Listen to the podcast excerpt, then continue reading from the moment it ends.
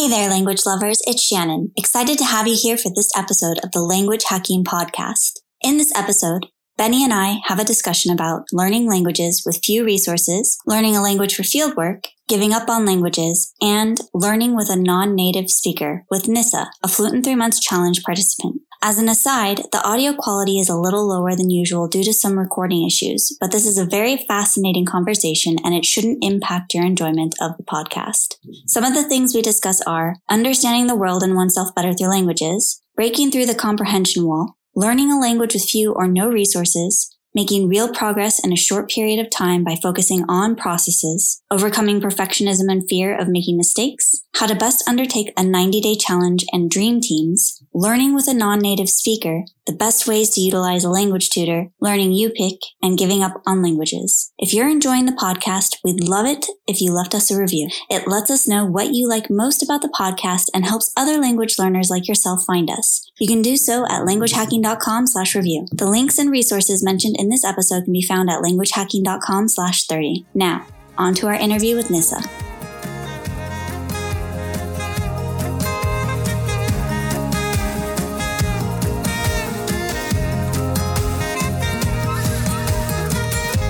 Welcome to the Language Hacking Podcast from Fluent in Three Months. Hello, everyone, and welcome to the Language Hacking Podcast. My name is Shannon Kennedy, one of your co-hosts, and with me today I have Benny Lewis. Hey, everybody, how you doing? And we are chatting with a Fluent in Three Months Challenge participant who has a very interesting background and history, including a master's degree in language. So, did you want to take a moment to introduce yourself and kind of let us know how you got into languages? Sure. Um, my name is Nissa. I'm really happy to be here. Um, I so uh, my background is really um, in education and anthropology, sort of the anthropology of education, and it's so my interest in languages has always been that um, language and culture go together. Like you can't really understand some a culture without understanding how they use language and how their language functions, because language is such a basic for humans, such a basic part of who we are and how we understand ourselves and how we communicate with each other. And so my interest in understanding culture and the way that um, people um, teach each other, like how education kind of replicates culture, um, necessarily has included languages. And I think, you know, maybe the the origin of that is um, my um, background, ethnic background is uh, Jewish, and you know, the Yiddish language is a really interesting, though not completely extant language, um, but it has lots of terms in it that, even though my family didn't really, some of them did speak Yiddish completely, but everybody used terms from Yiddish because there weren't any words in English that could express the kinds of things that they wanted. And so I think from a very young age, I was like fascinated by the fact that sometimes you had to use different languages to get across an idea. Um, and so when I was looking at languages later on, I've always been interested in what kinds of ways, how do we understand the world differently because of the, the language that we're using. And how we understand the world and its importance uh, culturally and all of that is um, is always like a major factor for a lot of people, and it kind of leads into how broad linguistics can be. But um, I'm curious how your story evolved from that point to the language acquisition side of things. Because it's one thing being interested in how language influences uh, human society, and it's another to uh, take a personal journey to learn uh, an entire language yourself. True. Good point. Um, so I um, I studied uh, French in high school, and like lots of people who studied French in high school didn't really learn French or couldn't really speak it, even though you know I got lots of A's in the classes and I kept being told that I was a good French student. Certainly couldn't really believe that because I couldn't do much with the language. Um, and so when I went to college, I actually studied Russian instead because I felt like um, my French learning was sort of a failure since I couldn't really speak it. But I did um, end up going to France um, when I was in college, not to study, just was passing through um, when I studied abroad in Scotland, actually. And I asked somebody I had to find the train station to catch my train. And I asked somebody where the train station was, and I just couldn't believe that my like baby French actually resulted in somebody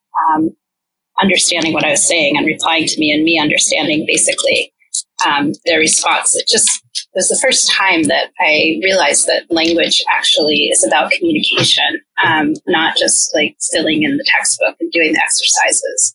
And that I think was really um, powerful enough that I decided that I was going to actually learn French in a real way, not just get an A on the exam, but to be able to communicate with it. So um, I ended up living in France and as well as uh, French speaking West Africa as well, and also working, landing a job at the United Nations as a bilingual secretary with my what I did learn with French. So I had some, you know, a number of years where I got to actually learn French for use. Um, and I was young enough at that point, my early 20s, that um, it, I think, while I wasn't learning it as a, you know, as a maternal language anyway, I was young enough that it really became sort of part of my personality or part of my identity was as a French speaker as well. And at that point in my life, as, you know, completely fluent French speaker. So I think, you know, as I went on and ended up um, going to graduate school, and as I mentioned, this anthropology of education field, um, language became an important.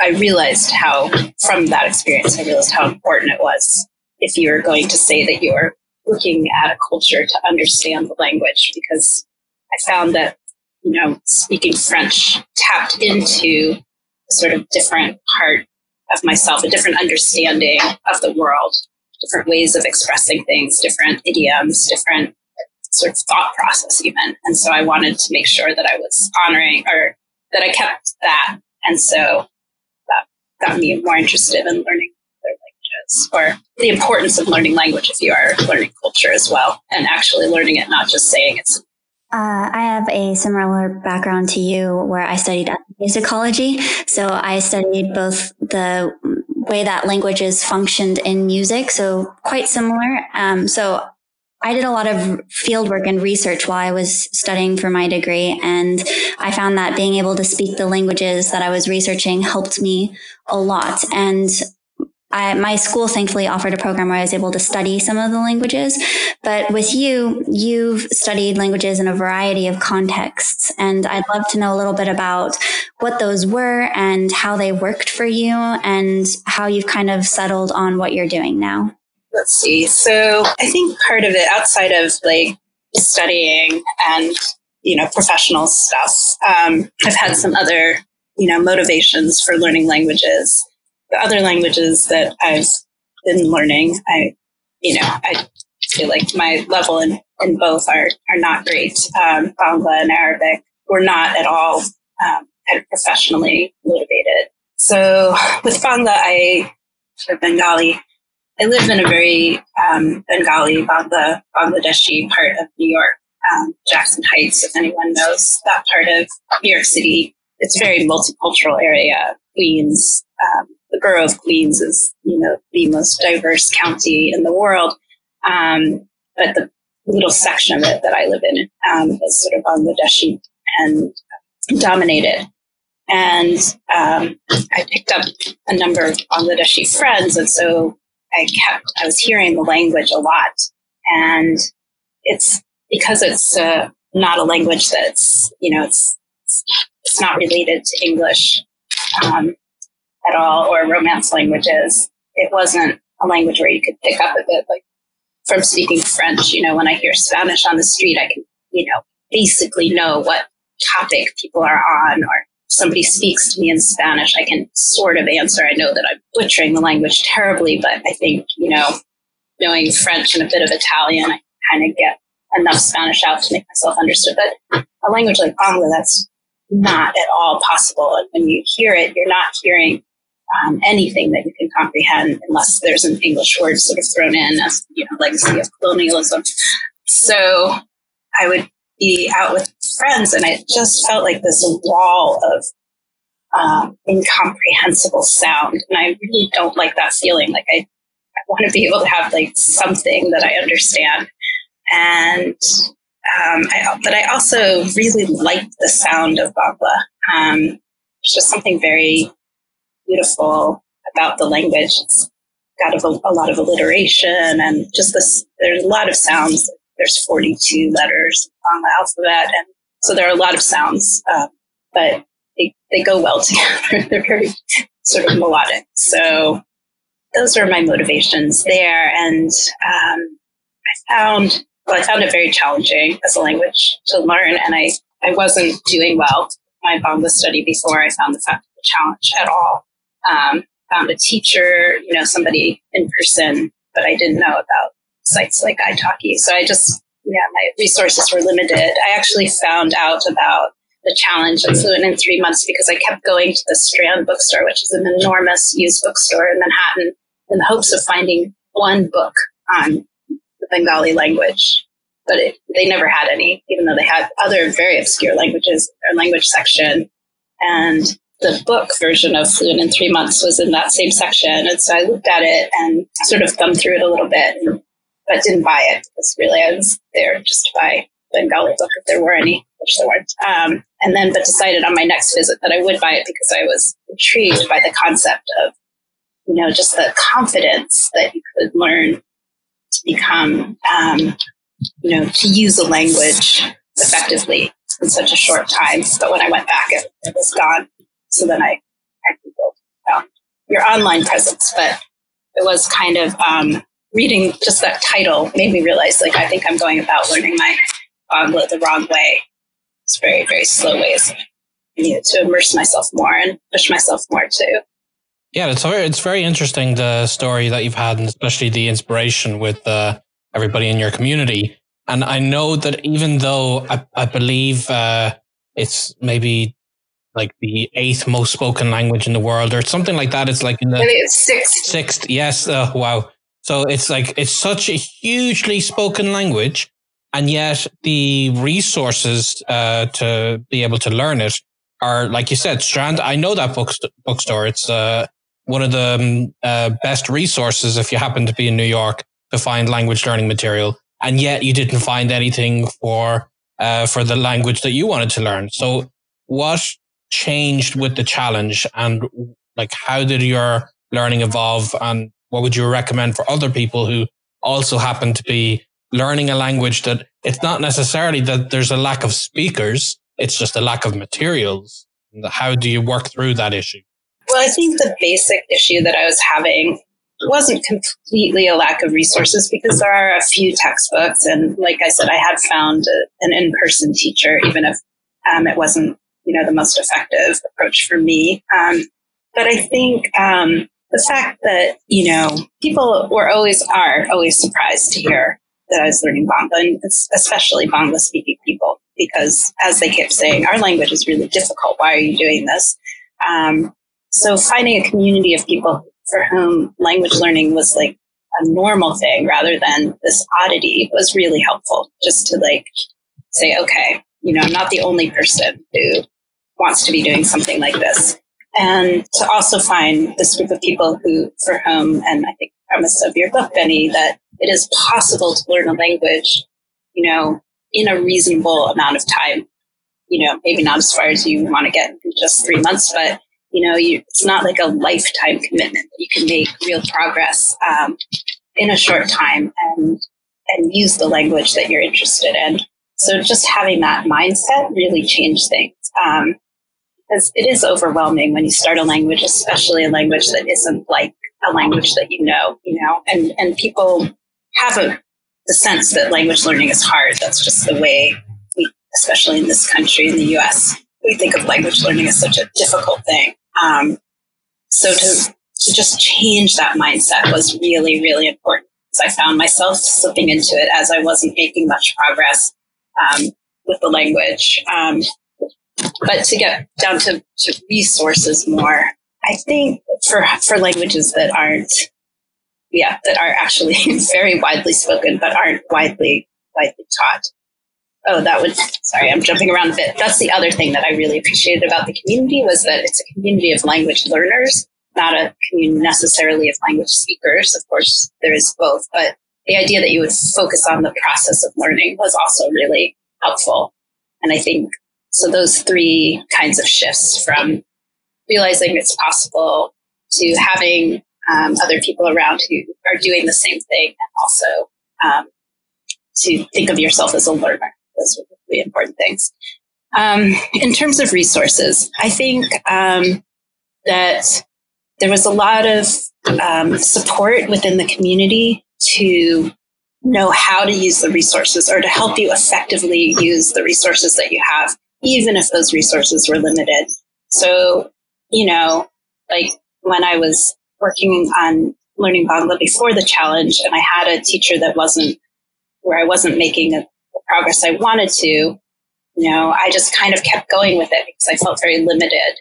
Whereas within the challenge, suddenly people are saying, no, no, no, try out as many, you'll find somebody that you like if you keep trying and trying new teachers and new tutors and new language exchange partners so that forcing yourself to, you know, work with different people until you found somebody who works with, works well with you was really helpful. And I did, um, within the first like six weeks, found somebody for whom language learning has become a, you know, learning Bangla with him has become a real joy.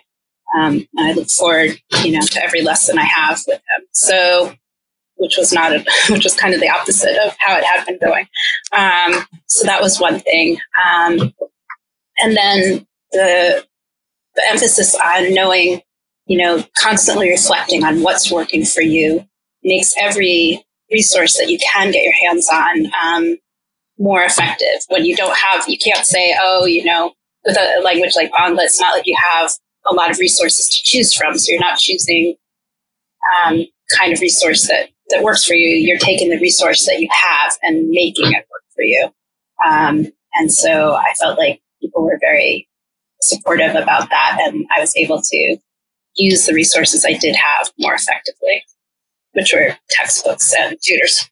I know that one of the resources that you also used were was the community that you have in your area. And so I was wondering what some of the best impromptu conversations you might have had in Bangla were when you were using it out and about.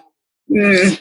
So I'm one of those people who's actually quite shy about using language. Um, so so it took a long time to get up the courage um, to use Bangla at all.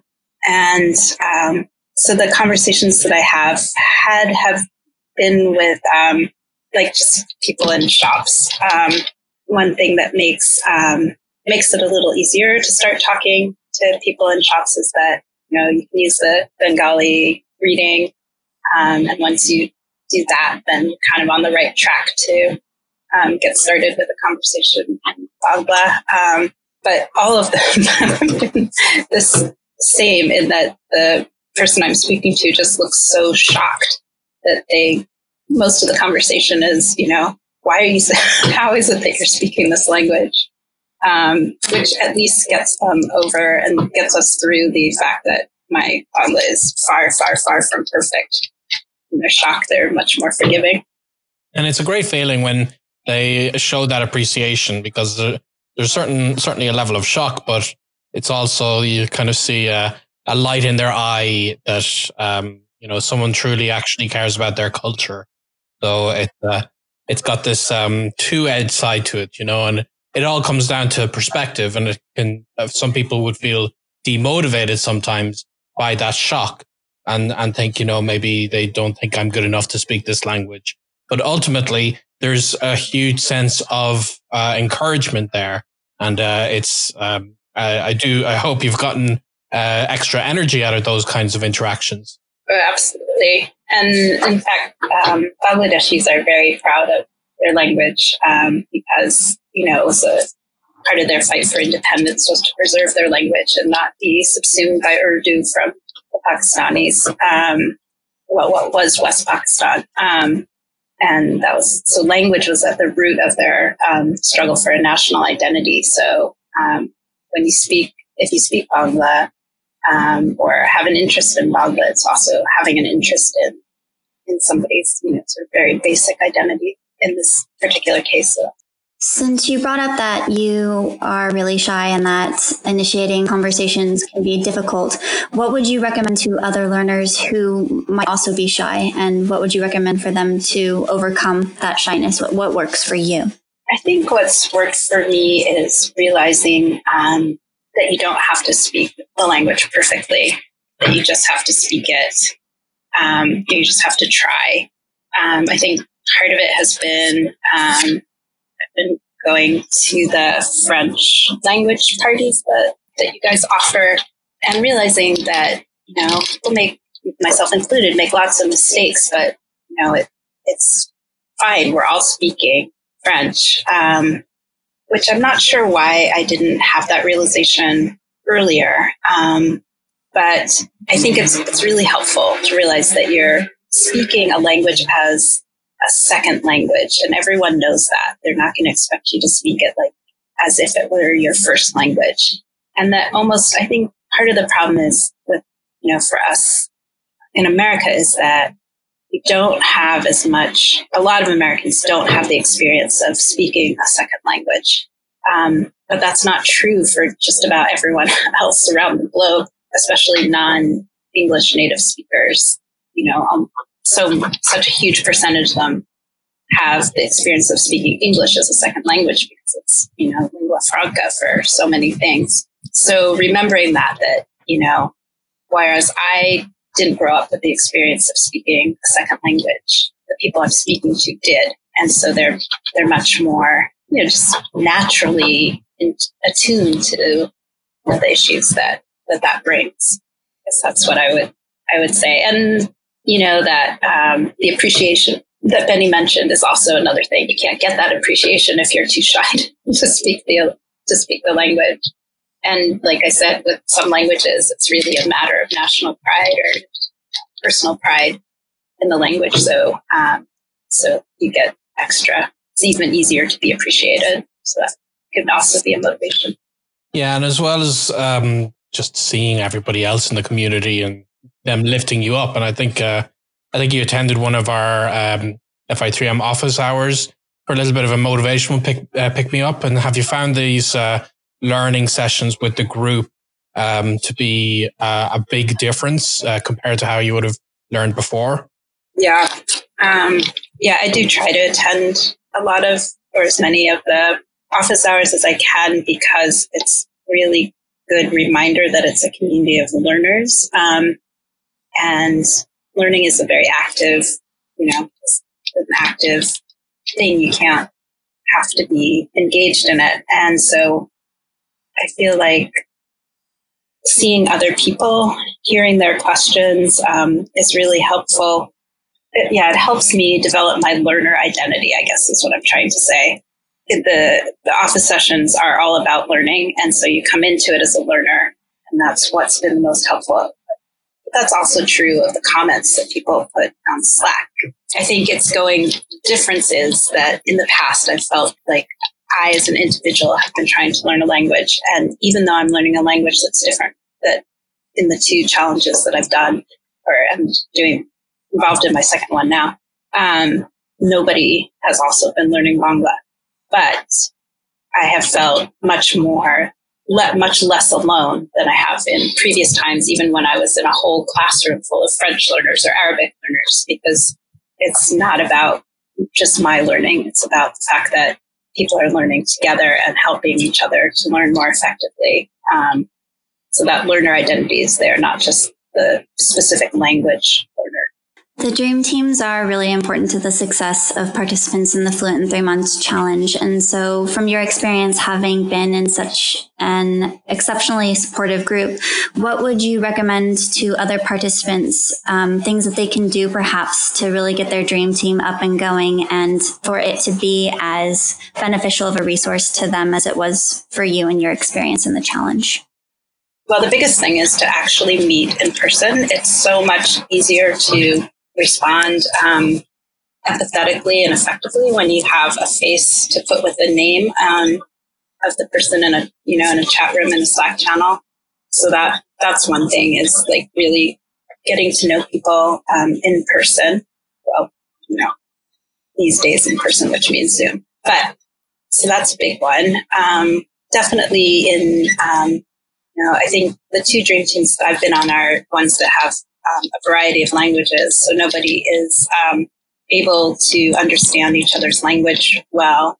Um, but I think it's still really important to speak the language that you're learning around other people so that they, everyone sort of connects you with your language as well as gets to hear you um, making attempts and not always, you know, speaking as uh, fluidly and fluently as you want, but um, but sharing that experience of of grappling with your language and, and working with it, um, and letting people know where you're at with it, where your struggles are. So that's been an important thing, and we've tried to make the language speaking time kind of formalized so that people feel like you know that they can prepare, that they can have you know, notes or vocabulary in front of them to make it as comfortable as possible. Um, so we've put a particular topic out, or we've done um, something named a round robin where you ask a question in your language of somebody else, they answer in their target language, and then they turn around and ask someone in their target language, the next person um, responds in their own language. So you're hearing a lot of different languages, but you are sort of asking and answering the same questions. Um, we also um, taught each other a little bit of each other's language so that you could say hello and goodbye and how are you in each other's language to kind of acknowledge um, other people's um, languages, which, you know, um, has been helpful. I think all of that is great. It, re- it really emphasizes the uh, fact that uh, a lot of people might think they would need uh, a native speaker to be guiding them very intimately in every aspect of the process. And you've been learning with other learners who don't ha- don't have any uh, knowledge of the language that you're learning, and it's made a huge difference. And I believe you even took this an extra step that uh, really emphasizes that you can do quite a lot without a native speaker. That you actually have a, a native English speaker who's teaching you Bangla. Is that right? That is true. Yeah, but he has been in um, Bengali speaking uh, India for 20 years.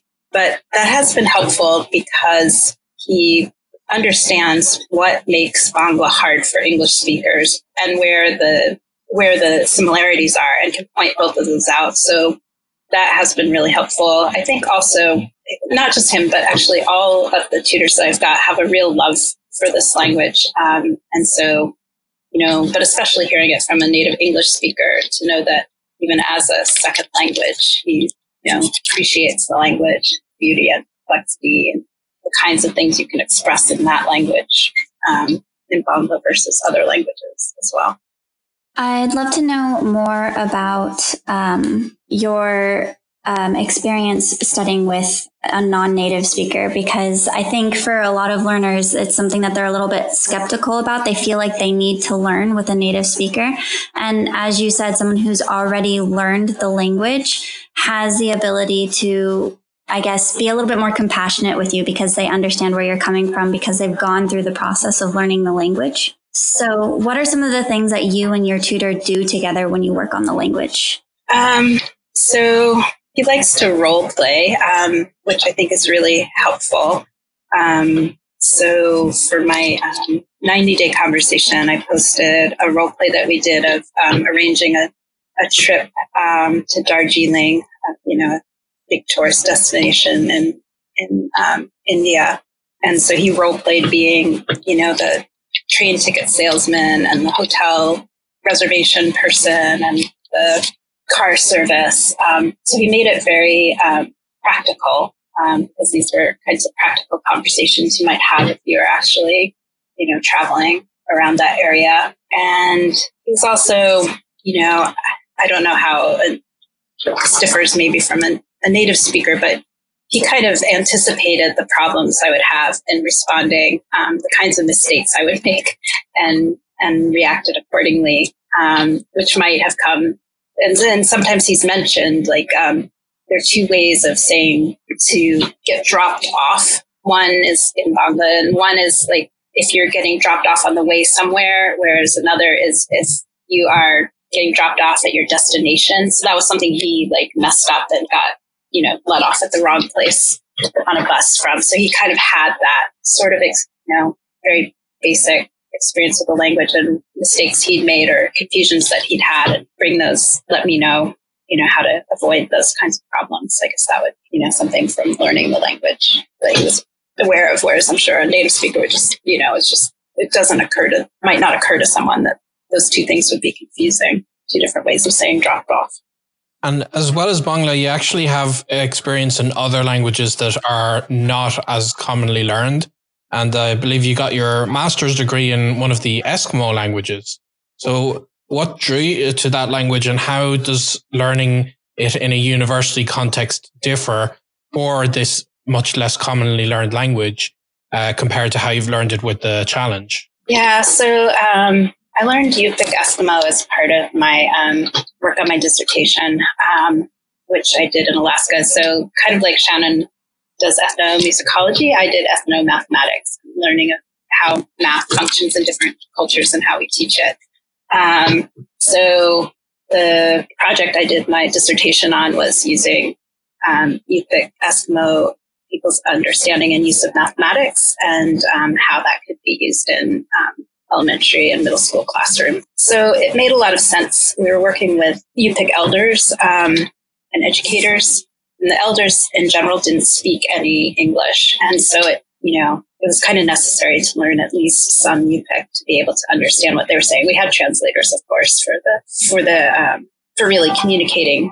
But translators, you know, it's very hard simultaneous translation, and we were missing a lot. I was also going into um, a lot of villages where at least the older people only spoke uh, Yupik or, or very limited English, and I wanted to be able to be respectful and speak, you know, be able to answer their questions. Um, but I did mostly learn Yupik by taking university classes in it, and as I found with French, um, you know, I learned how to answer the questions in the book and not really learn how to speak. Um, what it took to speak was having um, you know, friends who were willing to, you know, kind of listen to me, correct me, speak very, very slowly and simply. Um, Yupik is a language, like a lot of indigenous languages, that has many levels of language. You kind of, you know, if you're talking about more complex ideas, you would use a much higher language level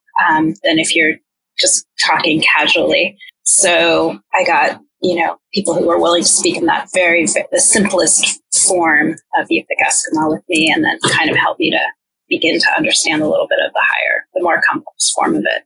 Um, which of course was how the elders were speaking about these um, mathematical concepts that we were talking to them about. Um, so it, it wasn't, and what I found is that while, you know, during my field work, I was able to speak some and, you know, have basic conversations. Um, I lost it all. I mean, I, you know, I never use it um, since graduating from my um, doctoral program.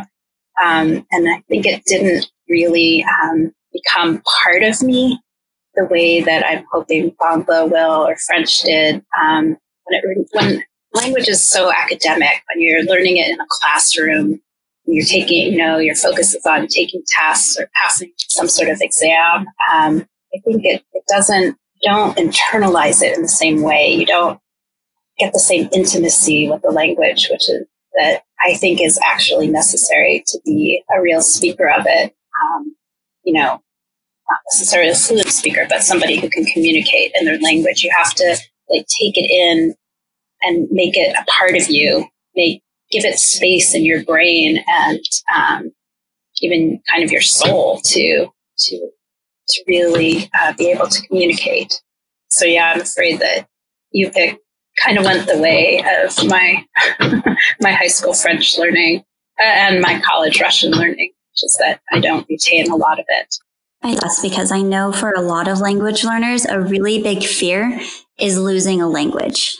And this is a really big concern people have. And I think they kind of fall into the trap of the sunk cost fallacy, where you've already invested so much time into studying this language. So rather than give it up because you feel like you will have wasted that time, you keep investing more time into the language. And since you've mentioned, you know, that you have opted not to continue on with like French, Eskimo, or Russian, what what goes into that decision making process for you, given that you have spent time and then since you studied at university, even money into these languages, that it's like you feel okay to let them go? Well, I haven't let go of French. Um, I let go of my high school French, so I'll, I'll clarify that. Um, I still speak French um, because I, while I was not a successful language learner in high school. Um, living in France and French speaking West Africa really changed, um, you know, how I felt and learned the language. Um, so even when I don't speak French for a while, I can get it. It comes back. Um, with um, Russian and and Yupik, on the other hand, um, I think part of it is that you have to find, in order to maintain a language, you have to find ways to speak it. And I didn't, you know, for Russian, I didn't make that effort um, because I, I didn't ever get to, I, I didn't get to a level of fluency where I was able to speak much. Um, and my, you know, I went off after college and in terms of language, much more into French since I was living in France and West Africa. Um, so it just didn't, you know, it would have taken a lot. There wasn't that much sunk cost, I guess, is a way to say it. For a language like Yupik Eskimo, you know, it's it's a language that is really, really intertwined with its place. Like, um, you know, we talk, linguists talk about high context and low context languages. And English is a very low con is the most low context language because it's spoken in so many places that it can't really be tailored to the place that you're speaking in. And Yupik is exactly the opposite. You know, words have meanings that are tied to um, a particular mountain. You know, the way you describe something is based on the way a, particular bend in a particular river goes. Um, and so it's with a high context language like that, it doesn't, it feels like um, something that you have to somehow have a connection to the place to continue working on. And because I, um, after graduating, I got a job as a professor, you know, in a completely different part of the country. Um, it was too hard to keep that connection to place. So I think you know, I think you have to think, I think about like languages are living things. And so they have, they play different roles in people's lives. And, and so for, you know, Yupik Eskimo is a, is a language that is really, really uh, anchored in that Western Alaska region. Um, and being out of it you know, sort of made it less applicable. You can't find, you know, books or so on that are in Yupik so, but I don't in any way regret having spent a lot of time learning Yupik Eskimo because it made my experience while I was doing that project on my ethnomathematics project so much richer, you know, to understand um, how a little bit more, to get a little window into the way that um, Yupik see the world was so valuable. And even if it's, you know, closed to me now, it's closed not just because I, you know, haven't retained a lot of the language, some, you know, not a lot, um, but also closed to me because I'm not in that world right now. I'm not living there anymore. I'm not working on those kinds of issues professionally anymore either. And um, since you've made this um, this major transition from the academic side of uh, of languages, how they apply culturally, and course, a fascinating uh, topic to see how the uh, mathematics can change thanks to, to language. Um, and then you found through the chance encounter, you found my book and the site. So one thing that kind of uh, leads to that, I'm very curious to hear what your definition of language hacking would be, given this evolution that you've had in recent years uh, with languages. Yeah. So, you know, if I had known um, had a better understanding of language hacking, I would have approached learning Yupik and and Russian completely differently. I think language hacking is becoming an active participant in your language learning, and the way that languages are taught are, is so passive. You know, it's it's learn this verb. Okay, now memorize this. Um, we're to, you know, give you all the questions. You just give a response. We're going to pick out what you read and, you know, see if you can understand it. And language hacking is kind of the opposite as far as I understand it. You decide what it is that you want to do with your language and then what is going to help you to get there. And, you know, everyone's goals are different. Their reasons for learning language are different. And so the way to get there is also necessarily going to look different. And what you're trying to do is match things that you do with a language with the goal that you have. And I think a lot of it is like trying to enact that goal, like, you know, having the 15 minute conversation is sort of saying, okay, what I want to be able to do is speak, you know, fluidly and fluently about sort of general topics that come up in this conversation. And you might not do it right away, but you've had your like brain has been confronted with the challenge and sort of knows what you're aiming for. Whereas when you're learning a language academically, you don't, you know, you just have to follow along with whatever the authors of your book have decided is the right path for, for learning your language. But their goal might be that you could perfectly conjugate, you know, seven different um, verb forms. Whereas, you know, in spoken conversation, people actually don't really care if you misconjugate a verb here and there.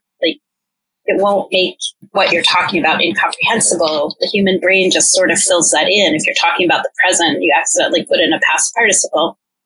I don't even think we even notice. We just like correct it in our in our heads. So while that might be that seemed to be the goal of a lot of my French grammar books was to make sure that each conjugation was perfect. That's not actually what's required in, in speaking the language um, casually with somebody. So I think that's that's the biggest thing that you that you you figure out what your goals are and what will help you get there.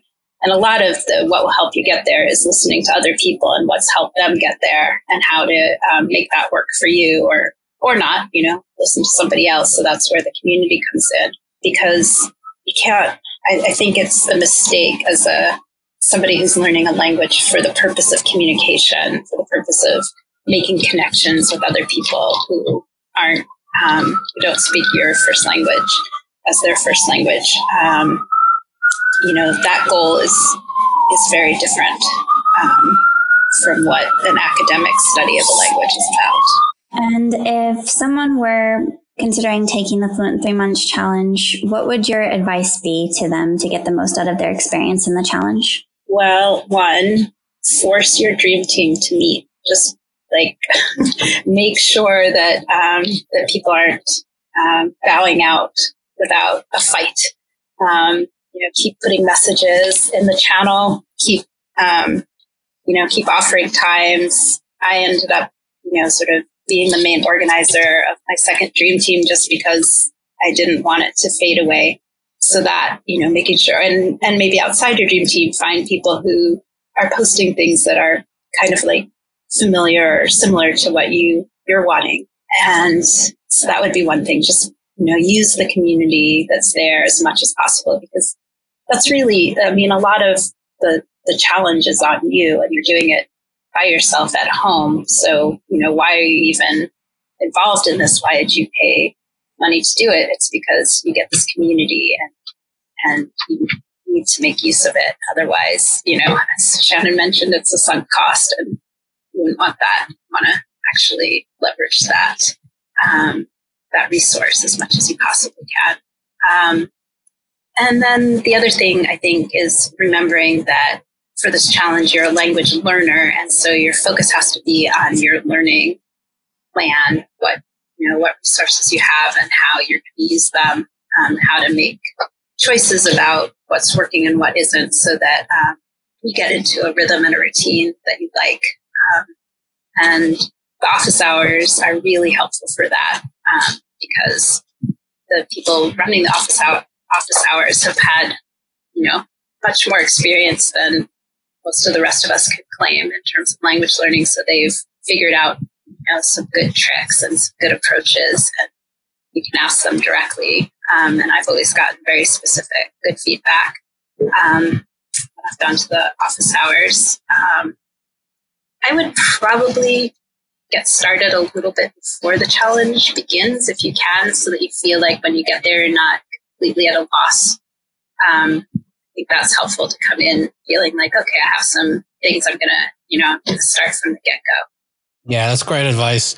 Okay. And I would uh, wrap this up just by um, being curious to hear what your your plans are and how your language learning uh, story is going to continue here on forward. Well, um, I sort of feel like if I can get to a point with Bangla that I feel like I can use more resources because I, you know, my fluency is better and my level is higher. And so there's just more there. Um, that at that point, it will be time to pick up my Arabic again, which also suffered from uh, having learned it in a very academic setting. Um, so I'm really excited um, start learning that in the more language hacking approach um, to know what my goals are with, you know, to understand my goals for learning the language um, and focus, you know, make my focus that, not um, a complete academic study of Arabic, which is overwhelming because it's also quite complex language.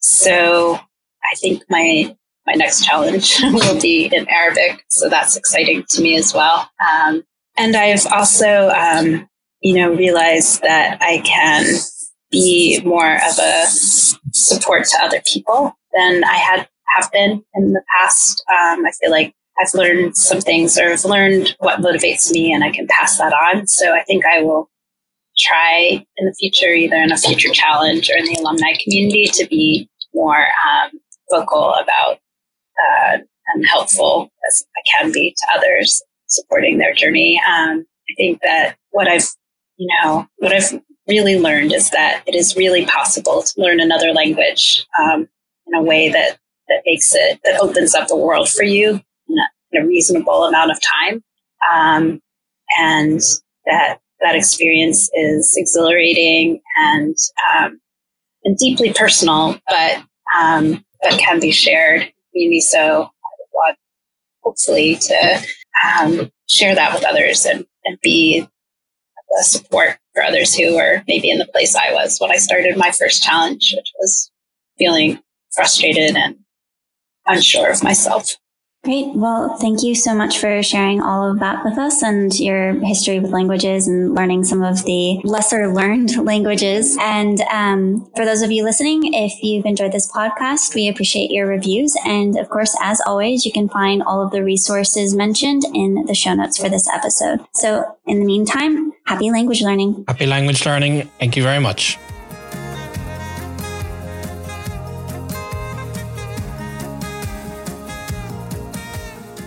In each episode, Benny and I like to share a key takeaway you can take action on, something you can put into play in your language learning right away.